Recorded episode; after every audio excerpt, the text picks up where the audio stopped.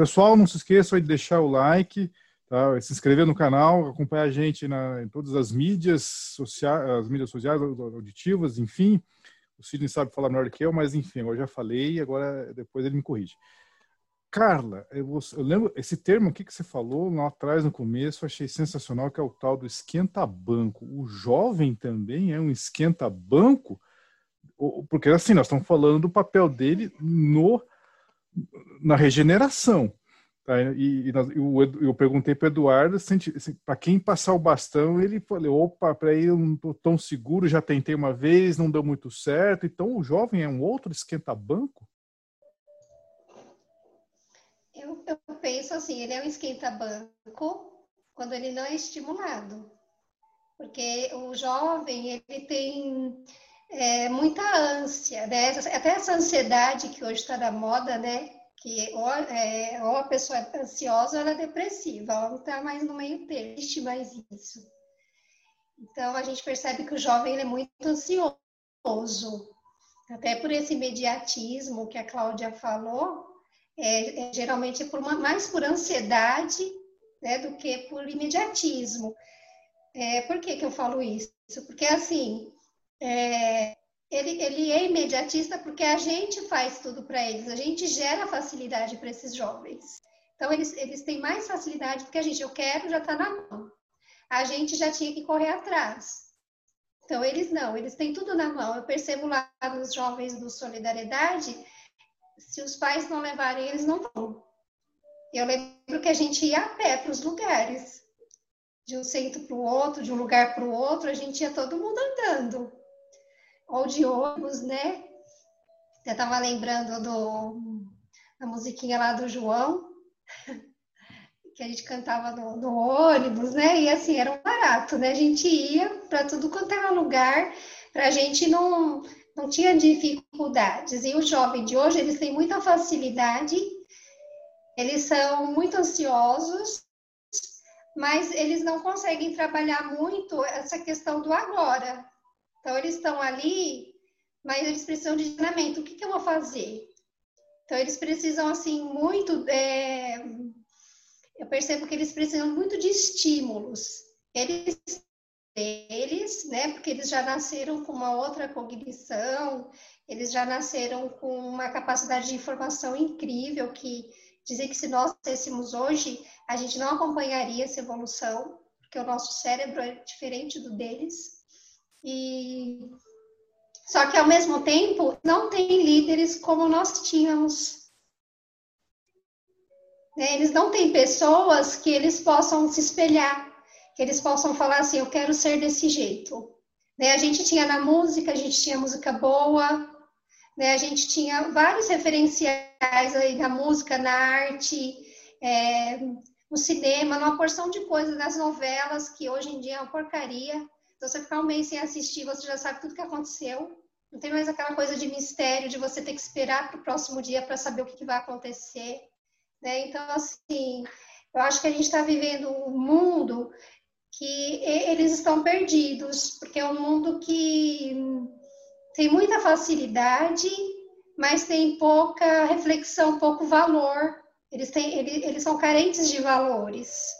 E até por essa questão de querer dar para eles aquilo que os pais não tiveram, né, de oferecer para eles tudo aquilo que nós não tivemos, a gente fica ausente, a gente se sente um pouco ausente, porque vai trabalhar para poder dar. Chega em casa cansado, você não tem é, trabalhar a tua família ali.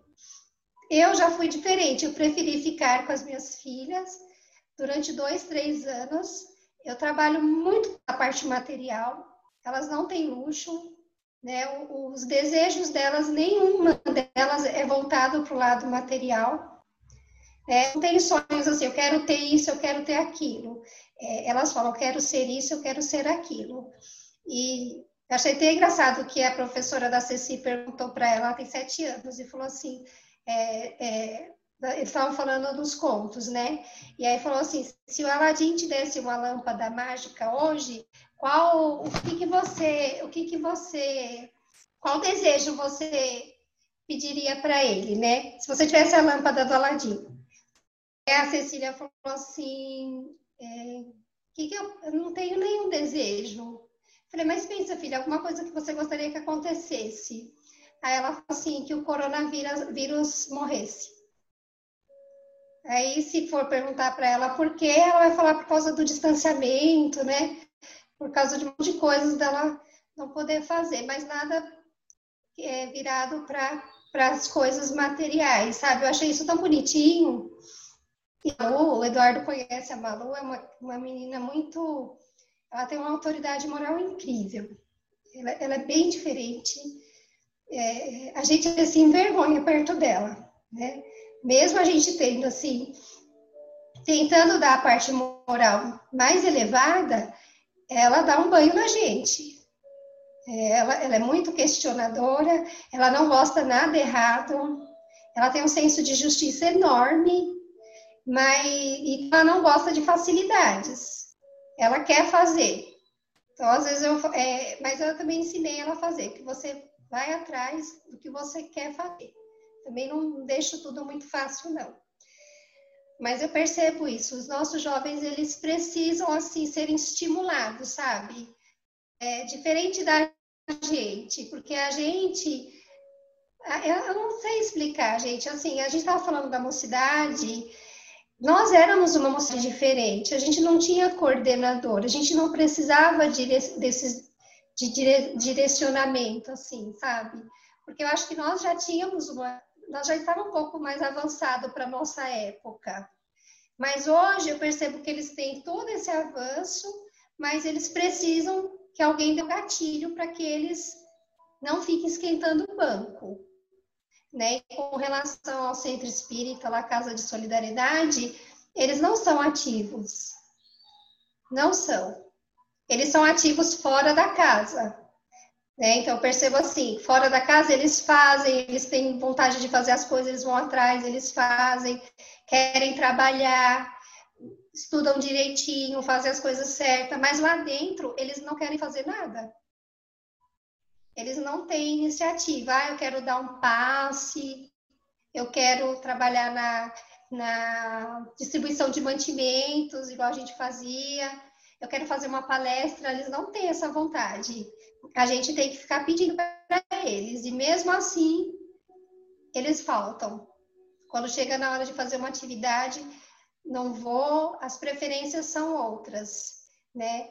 não só deles, né? A gente percebe isso na casa como um todo. Quando é a hora de trabalhar, a Casa de Solidariedade é uma casa grande, tem muitos frequentadores, mas poucos trabalhadores.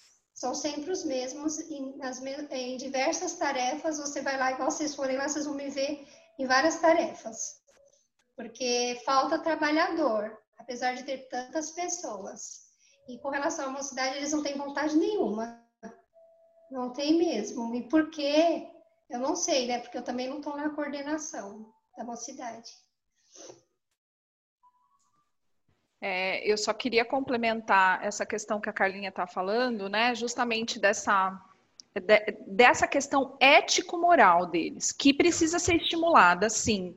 E muitas vezes eles não, não têm a, a exata noção, aquilo está lá mas eles não foram estimulados exatamente por tudo isso que a gente está falando, né? A questão da criação e outra, gente, não é culpa deles, porque assim, é, nós somos de uma geração que se eu quisesse alguma coisa, eu tive que correr atrás. Se eu quis estudar, eu tive que trabalhar. Se eu quis estudar, eu tive que pagar. Eu pegava ônibus porque meu pai não tinha como me levar para todo lado. E, e nós, a geração deles é outra. É uma geração que veio num mundo de violência muito, muito maior que o nosso então, assim, a gente teve que, que ter esses cuidados, sim, com os filhos. E isso eu tô falando quem tem condição, né, gente? Porque, claro que tem criança aí que se vira já nos 30 desde muito cedo. Mas, assim, eu vejo a, a, as crianças que eu convivo, pouquíssimas. Eu não tenho eu não tenho segurança de deixar minhas, minhas filhas de 11 anos irem até a esquina sozinha. Não, não tenho. Né? Então, a gente tem todo esse cuidado, a gente tem toda essa esse é, esse olhar para eles, porque o mundo deles é diferente do nosso também. Então a gente acaba é, é, prejudicando nesse sentido da autonomia. Mas existem muitos projetos, e hoje, dentro da educação também, né, a gente tem alguns projetos de, de competências é, socioemocionais que falam dessa questão da autonomia, né? Eu trabalho um projeto muito bacana que se chama o Líder em Mim, e, e aí a gente estava falando justamente que a Carlinha está falando, né, dos desejos, né? E eu fiz uma pergunta muito parecida com essa para os meus alunos, e 100% deles queriam acabar com a pandemia. Então, assim, não era uma coisa assim que é. é não, não, não era nenhum desejo deles, era um desejo maior. Edu, você quer emendar alguma coisa? Você emendar um, um a frequência da mocidade tem que, de alguma forma, acabar disputando a agenda dos pais. Se o pai, de alguma forma, for um pai muito ativo em outras atividades, né, tem, sei lá, outras reuniões, outros compromissos sociais, etc e tal, ou futebol, ou qualquer outra coisa, se não tiver, às vezes, quem levar os, o filho ou a filha para a mocidade, às vezes acaba, sabe, comprometendo, né? Então, na nossa época, que nem você, é, que nem vocês comentaram, né? Que nem acho que foi a Cláudia que comentou, não, a Carla, né? Que a gente pegava ônibus, a gente se virava sozinho. Então, é, a frequência era maior da galera porque você não tinha, assim, é, é, é a, a, vida dos meus pais é, era independente da minha. E mesmo eu, e mesmo outros amigos meus que, que tinham pais até mais jovens, mas mesmo assim, eles tinham que se virar sozinhos indo para lá. Então, não era tão concorrido, né?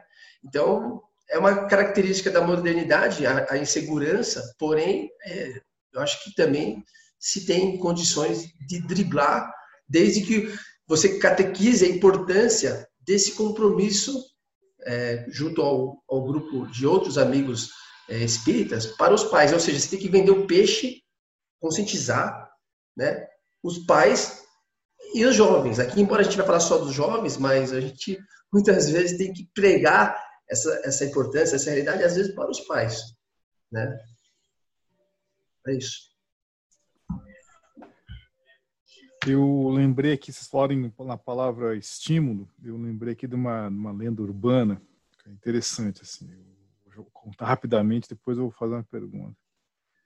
Diz a lenda que num portão de entrada principal, lá onde, onde passam os, os veículos de um, importante instituto eh, tecnológico de pesquisa e etc e tal, uma coisa acadêmica, era composto assim, vocês imaginem, tentem montar a figura aí.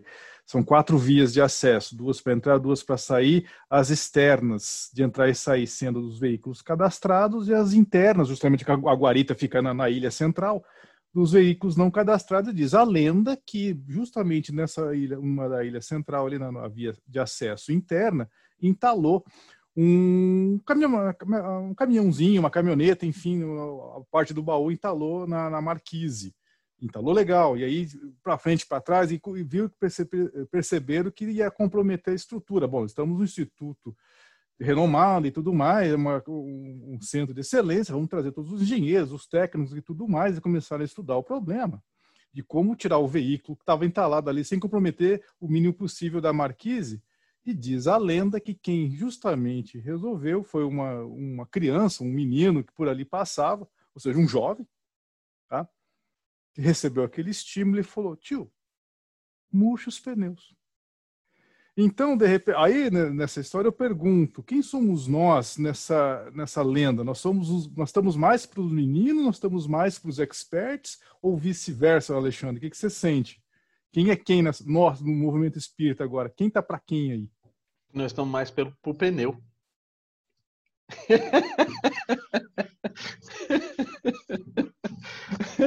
É, eu vou fazer um paralelo aí na analogia, porque às vezes a gente está tão cheio de, de preconceitos, tão cheio de coisas que acreditamos as nossas mesmas verdades, resgatando aí a, alguns temas atrás, a nossa verdade, que muitas vezes a gente precisa murchar para encher de novo com coisas mais legais, né? Nesse caso aí, obviamente, para tirar o, o carro do, do sufoco. Mas, assim, é, não adianta a gente pensar que é, cada um vai existir dentro de um papel, né? Não dá para generalizar, não dá para a gente falar que o, o jovem é o, a criança e o adulto são os experts ou vice-versa, porque, é, assim, é, quando a gente começa a generalizar, a gente perde muita é, como eu posso dizer, a gente perde, perde muito detalhamento, né? A gente perde muito. Tá Generalizar ou rotular? Ou rotular? Acho que rotular, é, rotular, acho que talvez seja uma, uma, uma palavra melhor.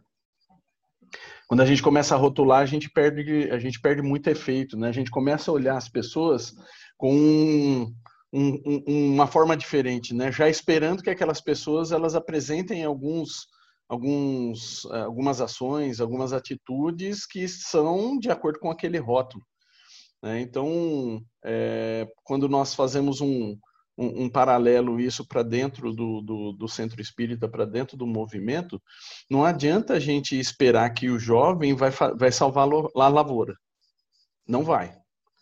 E não adianta a gente esperar que o adulto vai, vai salvar a lavoura. Não vai. Mas juntos, eu acho que dá para fazer alguma coisa. Né? Eu até comentei aí no chat, não adianta a gente ter jovens que têm um, um, senso de justiça, uma moral mais elevada, um intelecto mais uh, avançado, se eles não tiverem um ponto de apoio, se eles não tiverem um direcionamento. Eu acho que o papel de quem já está aqui, conhecendo o mundo como a gente conhece, e o mundo ele mudou bastante, né? Desde que a gente começou a discutir aqui, várias vezes a gente fala, oh, no nosso tempo era assim, agora é assado, no nosso tempo era assim, agora é assado. Não faz tanto tempo, né? Fazem 20 anos, 25 anos. É, e as coisas já são completamente diferentes. Então não adianta a gente ficar pensando que ou um vai salvar, o outro vai salvar, e os jovens estão vindo preparados para conduzir a regeneração, a gente só cruza o braço e fica esperando eles fazer as coisas, porque não, não é assim que, as coisas vão funcionar.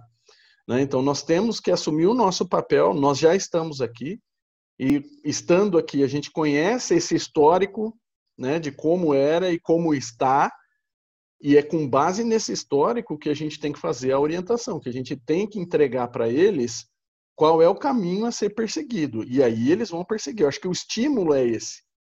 Né? A gente falar, olha, essa é a direção. A direção está aqui, ó. Vamos para essa direção. Aí sim. Porque não adianta chegar cheio de gás, né? É igual um balão, né? Esse balão tá cheio de gás. Você enche ele, ele vai voar lindão. Só que vai chegar um determinado momento que o gás vai perder o efeito e ele vai começar a descer e aí ele vai cair no chão e vai murchar e acabou. Né? Então, o que, que é o ideal? A gente define, o, define a direção, não só nós, né? não só os adultos definem a direção, acho que isso deve ser colegiado, mas a gente está aqui, a gente sabe qual é a direção, vamos ajudar, é nessa direção, como que nós vamos fazer, o caminho nós vamos construir junto. Eu tenho uma visão do caminho, que você está trazendo uma visão que é um pouquinho diferente, então vamos fazer uma mescla, pega um pouquinho aqui, um pouquinho ali, aqui a gente pavimenta, ali a gente pula aquela rocha, vamos fazer um bem bolado aí para a gente caminhar junto. Sozinho não dá, nem quem está aqui, nem quem está chegando, não, não tem como. O Alexandre foi uma frase, um seu raciocínio, Alexandre, que me fez lembrar, não sei se é isso que você quis dizer. A gente lá na física até brinca, né? A ideia é não confundir movimento com ação.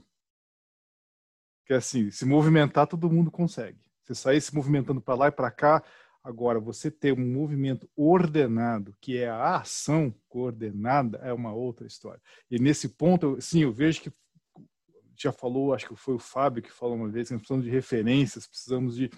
E foi falado aqui, não sei quem falou hoje aqui a palavra referências, e eu escutei isso de novo. Mas, eu, gente, eu juro por Deus, eu vejo aqui um nó. Né, Para quem gosta de futebol, né, Eduardo? Você está com a camisa aí, né? Firme e forte aí com a camisa do seu time? Enfim, pois é. é eu vejo aqui um nó tático, por assim dizer, que nós estamos vivendo no momento que é justamente essa questão do movimento com a ação. O jovem com aquele gás todo, como o Alexandre veio.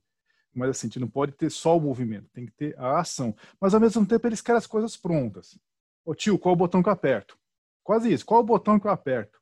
Assim, não, calma, tem toda uma, uma, uma história por trás daquele botão, de como projetar aquele botão, o que é aquele botão. Não, quero saber qual o botão que eu aperto. Tá? E, e, e, esse é o nó. Como esperar uh, tocar todo o espiritismo, todo o movimento adiante, se não é não simples apertar de botão, que como alguém já disse lá atrás, dá trabalho, né, seu Sidney? Lá no primeiro episódio você falou tudo dá trabalho, estudar dá trabalho, ser bacana dá trabalho, ser uma pessoa boa dá trabalho, coordenar, né, ser presidente de uma Comelesp dá trabalho também, não dá, Sidney? e como? Eu lembro que no, nessa Comelesp que a gente fez aí, eu voltei para casa para tomar banho e eu dormi 40 minutos, porque, assim, ó, tipo o, ursinho da Duracell, sabe? Cheguei em casa assim, puf. Aí alguém teve que ir lá me acordar e falou assim, ó, você não vai voltar? Eu falei, puta merda, cara. Tipo, eu não lembrava, assim, onde eu tava, sabe? Tava perdido de sono mesmo nesse dia. É, eu você jogou a bola para mim e eu vou reforçar o que eu disse lá atrás. Dá trabalho mesmo, entendeu? E o pai opta por aquilo que não dá trabalho, né? Porque é mais confortável. Eu, eu, enquanto vocês estavam falando, eu estava aqui pensando: se o filho demonstra no, no primeiro, nos primeiros passos, nas primeiras falas, uma habilidade, por exemplo, para jogar futebol, como a gente falou aqui, né, como a gente citou aqui, o pai leva o filho 400 quilômetros longe para jogar uma partida de futebol. Se o filho desenvolve qualquer habilidade musical, ele pega o melhor professor da cidade, paga uma aula particular fala assim, ó, você senta aqui, agora você vai aprender a tocar a guitarra que você quer mas não faz o mesmo esforço com a religião. Entende?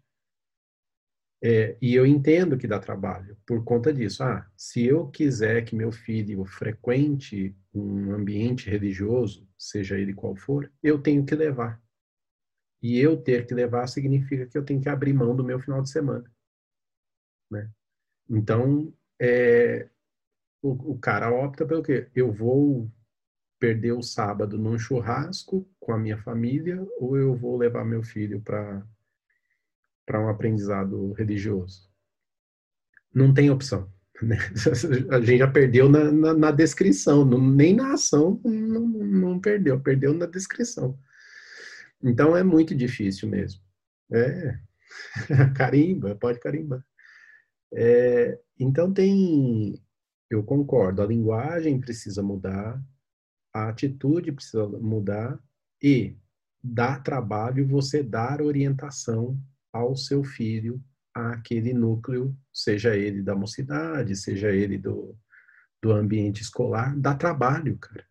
Entende? Você, eu vejo assim, se eu fosse pai, e eu não estou condenando quem não faça, porque eu não sou pai, porque tenho completa consciência da minha falta de competência. Entende?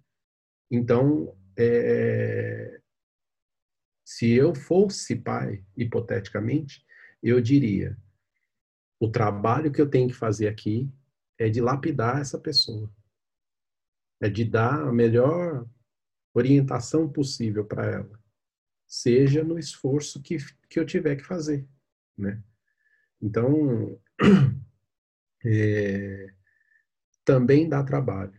E não acho que seja um nó tático, não. Eu acho que é atitude mesmo, entendeu? Porque é isso. O cenário posto, não há dúvida. Só há certeza. Qual é a certeza? Temos que trabalhar. Entende? Então, assim, teoricamente, pode ser uma dúvida enorme. Fala assim, puxa, o que, que a gente faz agora se a gente está recebendo jovens com mais senso moral, com mais poder de decisão, com mais habilidade, como que a gente dá o direcionamento correto? Uma coisa que eu acho que falta ao jovem, talvez eu vou abrir um pouco o leque demais, é a habilidade social. Como está todo mundo no seu núcleozinho familiar, na sua bolha do condomínio, na sua bolha do, do sítio do, do primo, primo nem existe mais, né? Porque os pais não têm filhos suficiente para ter, ter primo. É, o que acontece? A criança nasce, vai para um ambiente escolar e ela não tem habilidade para interagir com os colegas, entendeu? Chamar o colega para, por exemplo, posso chamar um amiguinho para vir brincar aqui comigo? vira um problema, porque pai, quatro pais precisam se deslocar de carro, um para ir, um para buscar, aí vai, que hora que vem, que hora que vai, entendeu? Vira um problema maior do que, eu só quero ir brincar, cara. E aí fala assim, putz, né, como que eu faço? Entendeu? Então, é, tem muito trabalho pela frente. É urgente. E a resposta imediata que, eu, que, eu, que a gente deveria dar, que o jovem pede, que a gente senta, pelo que a gente está dizendo aqui, o jovem pede, a resposta imediata é: bora trabalhar.